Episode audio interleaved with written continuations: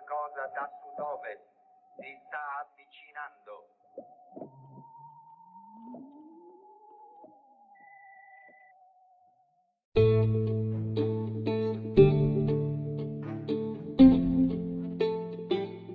Benvenuto a Stramp, 37 episodio. Prima di leggere le notizie di oggi, martedì 9 giugno, vi ricordo che se state ascoltando questa trasmissione su Apple Podcast di lasciare una recensione. È importante ricevere un feedback dei miei ascoltatori in questa fase che ritengo ancora sperimentale. Le trasmissioni si protrarranno per tutto il mese di giugno per poi riprendere a settembre con un format stabile. Stramp è una rassegna stampa post-apocalittica ideata da me e condotta da me, Vincent Russo, in cui si prova a fare una lettura critica e spero sempre più collettiva. Dei fatti del giorno, le notizie, l'attualità e la politica attraverso il racconto che ne fanno i media e i social media naturalmente.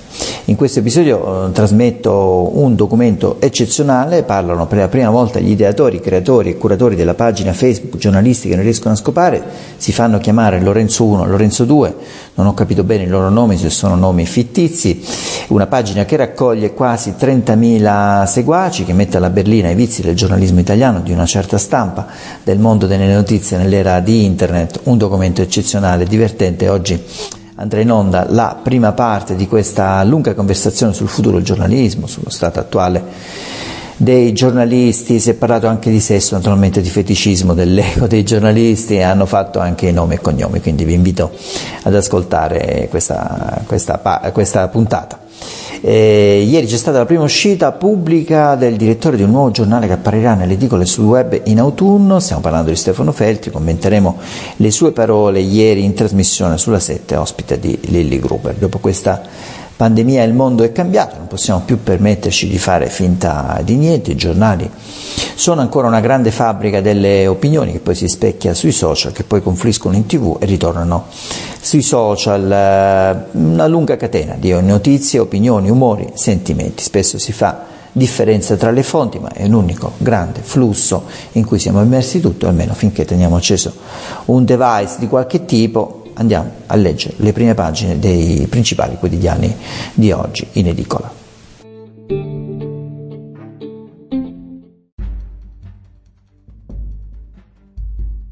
Partiamo con la stampa, il quotidiano diretto da Massimo Giannini che fa parlare uno dei protagonisti delle prime pagine delle notizie di oggi che appare su tutti i quotidiani che Colau eh, titola eh, la stampa Colau due punti il mio piano contro la paralisi tra i sei obiettivi del comitato anche la parità di genere e gli investimenti sull'ambiente e la rete 5G parla il capo della task force voluta dal Premier Conte guerra al sommerso e limiti al contante. Adesso tocca alla politica, la nostra parte l'abbiamo fatta, dice alla, al quotidiano, volevamo aiutare il governo ad uscire dalla paralisi nella quale si trova il Paese. E ora possiamo dire missione compiuta. Adesso tocca alla politica, era il 10 aprile, ancora all'acme della pandemia, Giuseppe Conte annunciava la nascita di un comitato per la gestione della fase 2. La presiderà Vittorio Colau, disse allora il Premier. Oggi, a due mesi esatti di distanza, il comitato ha concluso i suoi lavori e Colau ha appena consegnato al capo del governo il risultato delle sue fatiche. Il giornale diretto da Alessandro Sallusti, molto critico, è per il giornale di casa Berlusconi è il libro dei sogni per ripartire, un piano senza i soldi. Con la consegna a Conte il rilancio Italia, tasse rinviate, scudo penale Covid e addio contante, allarme sulle coperture, BTP Futura, due punti, il nuovo oro alla patria delle famiglie. Il manifesto arriva il progetto della task force Colau, gli stati generali del Premier forse giovedì, fase 3, tanti piani in ordine sparso, ma il primo piano del quotidiano diretto da Norma Rangeri eh, riguarda eh, le campagne elettorali che ci aspettano quest'estate, infatti il titolo è Estate in campagna, accordo tra maggioranza e gran parte del centrodestra, il 20 e il 21 settembre si voterà su tutto, regionali, comunali e referendum costituzionale, così il taglio del Parlamento finisce annegato impiegato nella campagna elettorale, da fare ad agosto a distanza di sicurezza. Il Fatto Quotidiano insiste sugli scandali in Lombardia, camici miei, indagano due procure, c'è la foto di Fontana il presidente della regione Lombardia con la mascherina, disastri lombardi, inchiesta a Milano sulla commessa da 513.000 euro alla ditta di moglie e cognato di Fontana e a Como su altre irregolarità. Eh, ieri è andato in onda su Report il servizio proprio su questa vicenda, anche l'editoriale di Marco Travaglio è dedicato, si intitola Casa Fontana. Corriere della Sera titola a tutta pagina il PD a Conte due punti ora una svolta Colau presenta il piano rinvio delle tasse rinnovo dei contratti a termine e più 5G i timori di Zingaretti vertice con i partiti stati generali da venerdì il Premier e i suoi pezzi di Stato remano contro il governo un segnale perché il PD è preoccupato leggiamone un pezzettino dalla prima pagina eh, un segnale perché il PD è preoccupato teme i mesi che verranno e ha paura che le esecutivo possa non essere all'altezza della sfida, quella di gestire la fase del dopo Covid, anche perché ci potrebbe essere il pericolo di un'ondata di disagio sociale a ottobre appunto. E così Nicola Zingaretti, il Dario Franceschini e Roberto Gualtieri hanno deciso di far capire a Conte che non può fare da solo e che serve una svolta. Il Premier dal canto suo ha ribadito che ci sono pezzi di Stato che remano contro il governo, questo mentre Vittorio Colau presenta il piano della task force per il rilancio, rinvio delle tasse, rinnovo dei contratti a termine e più 5G. Il, eh, l'editoriale è affidato a Francesco Giavazzi che scrive non serve un libro dei sogni. La verità diretta da Belpietro scrive il piano italiano per il MES scritto puntini puntini MES eh, chi predispone la trappola europea. C'è anche un ex dirigente del Fondo Salva Stati tra gli estensori del documento che stabilisce come dovremmo usare quei soldi. Con lui un ex consigliere di Letta, Renzi Gentiloni, un ex consulente di Sanofi, un ex capo dipartimento del nostro Ministero dello Sviluppo. Il titolo dell'editoriale del direttore Maurizio Belpietro è Zingaretti, ovvero il ruggito del coniglio senza coraggio. Ruggito del Coniglio, tra l'altro una grandissima trasmissione di Radio 2 che salutiamo. Concludiamo questa rassegna delle prime pagine dei quotidiani oggi in edicola con il messaggero che titola a tutta pagina Imprese e famiglie, ecco il piano Colao, la relazione al Premier, scudo penale per i datori di lavoro, rinvio della tassazione, proroga dei contratti a termine, stati generali, Conte cede al PD, gestione collegiale, saranno a tappe. Un'altra notizia da riportare sul, che riporta il messaggero è statali 1 su 3 resterà a lavorare in smart working, il 30% dei dipendenti pubblici verrà impiegato da remoto, pronti gli emendamenti al DL rilancio. E adesso eh, la prima parte di questo documento eccezionale, eh, conversazione con gli ideatori, creatori della pagina Facebook, giornalisti che non riescono a scopare. Buon ascolto.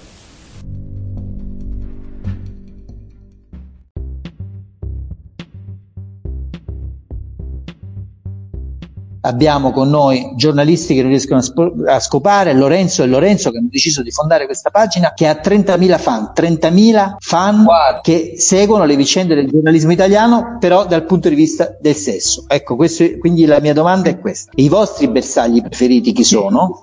e come mai secondo voi ancora oggi nel 2020 non, non ci sono scandali sessuali tra giornalismo e politica come abbiamo visto in Inghilterra e negli Stati Uniti. Perché? Perché insomma, abbiamo, come sapete, perché abbiamo imparato la dura lezione di, di, Marrazzo e di Martellone in occhi del cuore.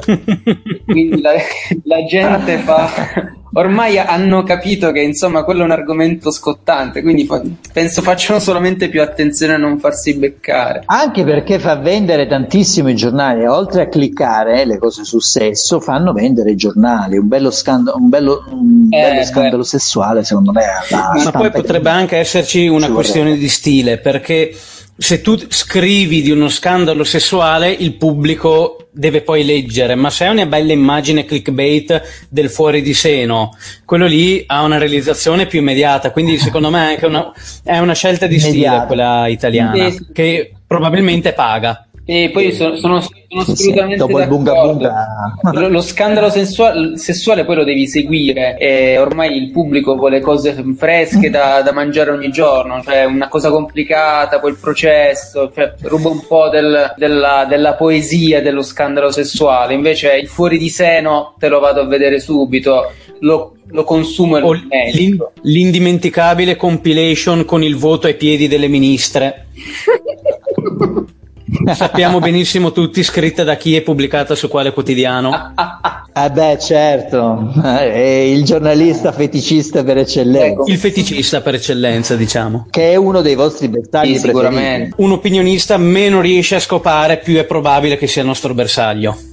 Inevitabilmente. Devo dire che non andiamo tanto sul, sul- sul giornalista perché molto spesso chi, chi ne scri- chi scrive del- dello scoop sessuale è un povero stagista che onestamente uno si, si, si vergogna a, man- a mettere alla berlina. Abbiamo anche un'etica in tutto questo, è fantastico. Ce la prendiamo con, i- con le redazioni più che altro. Ve la prendete anche da, con i da- social da- media da manager. questa sera. Ve la prendete spesso anche Ma con i guarda, io ti svelo, io nella vita reale in realtà io faccio marketing, gestisco social network per la mia azienda, quindi in realtà quella con i quotidiani ormai è vissuta come una rivalità, perché cerchiamo ent- entrambi il clickbait, non Ah, più la certo. notizia, ma la merce è sempre Bravissimo, quella, è, è il click. È vero, è vero, ormai siamo produ- tutti produttori di contenuti, è quello che dico sempre.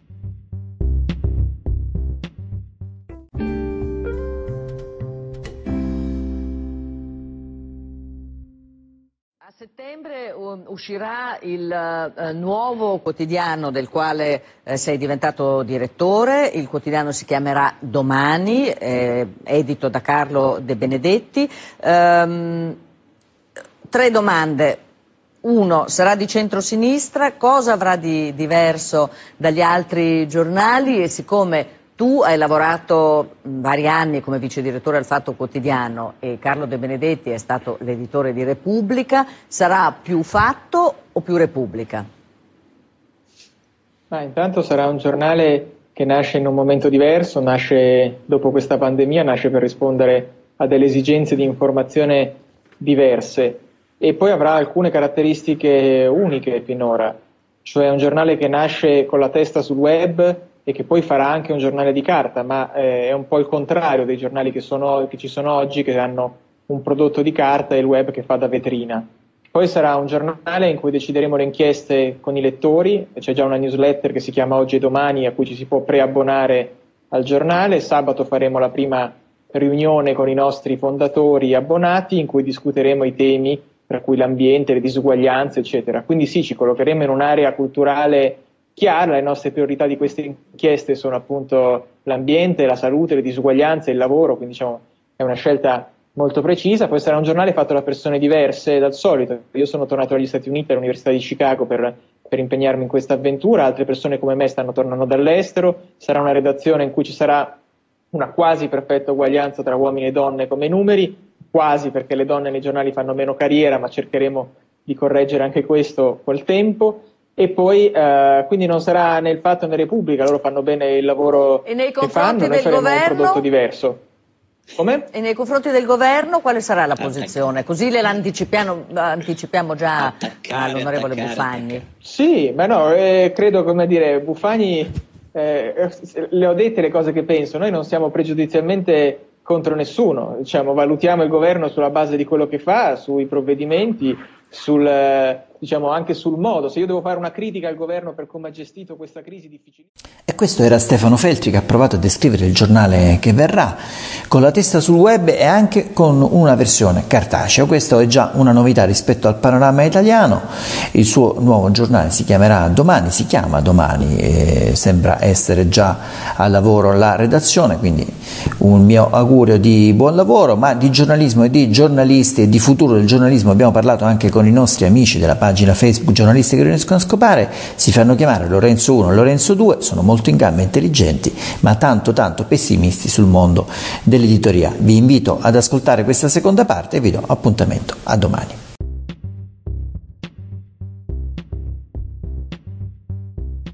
Sì, ma infatti questa professione qui in realtà non è chi è che non è ancora riuscito a distruggerla, questa qui è proprio morta morta, è come, è come i negozi di dischi, cioè chi è che non ha ancora distrutto i negozi di dischi? Sì, vabbè, ne trovi, sono cose vintage per appassionati, per, eh, per chi ha quella passione lì, però dopo Napster, dopo internet, chi è che, che aprirebbe più un quotidiano?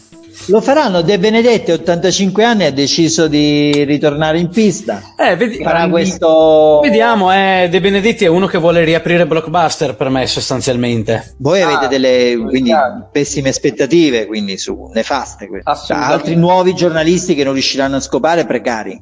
Ui, Ma- assolutamente. C'è da dire che almeno Carlo De Benedetti ha avuto il buon gusto di non chiedere 15.000 ci- curriculum vitae e fare un appello annunciando le grandi rivoluzioni giornalistiche che poi sono naufragate di fronte alla realtà. Cioè, la realtà è, è sempre la stessa. I giornali devono scrivere di puttanate per campare, quindi è anche un po' mh, eh, irreale annunciare di rivoluzionare il giornalismo quando poi hai ben presente la realtà, anzi cre- hai creato delle aspettative che, che- che, insomma hanno fallito ed, ed è- penso sia sotto l'occhio di tutti, insomma. Sì, diciamo che sempre per proseguire col paragone musicale, se dopo i negozi di dischi c'è stato iTunes eh, e dopo Spotify, noi dopo la Repubblica e il Corriere eh, ci è toccato Open e insomma questa grande rivoluzione, questa grandissima rivoluzione nel mondo del giornalismo ancora dobbiamo vederla, com'è che l'informazione cambia, si trasforma, che è il motivo per cui i giovani, secondo me, vogliono fare giornalisti, perché comunque vivono immersi nella comunicazione, nelle informazioni, avvertono la necessità di qualcuno che abbia il ruolo del giornalista. Poi però gli editori sono quelli che conosciamo bene, insomma.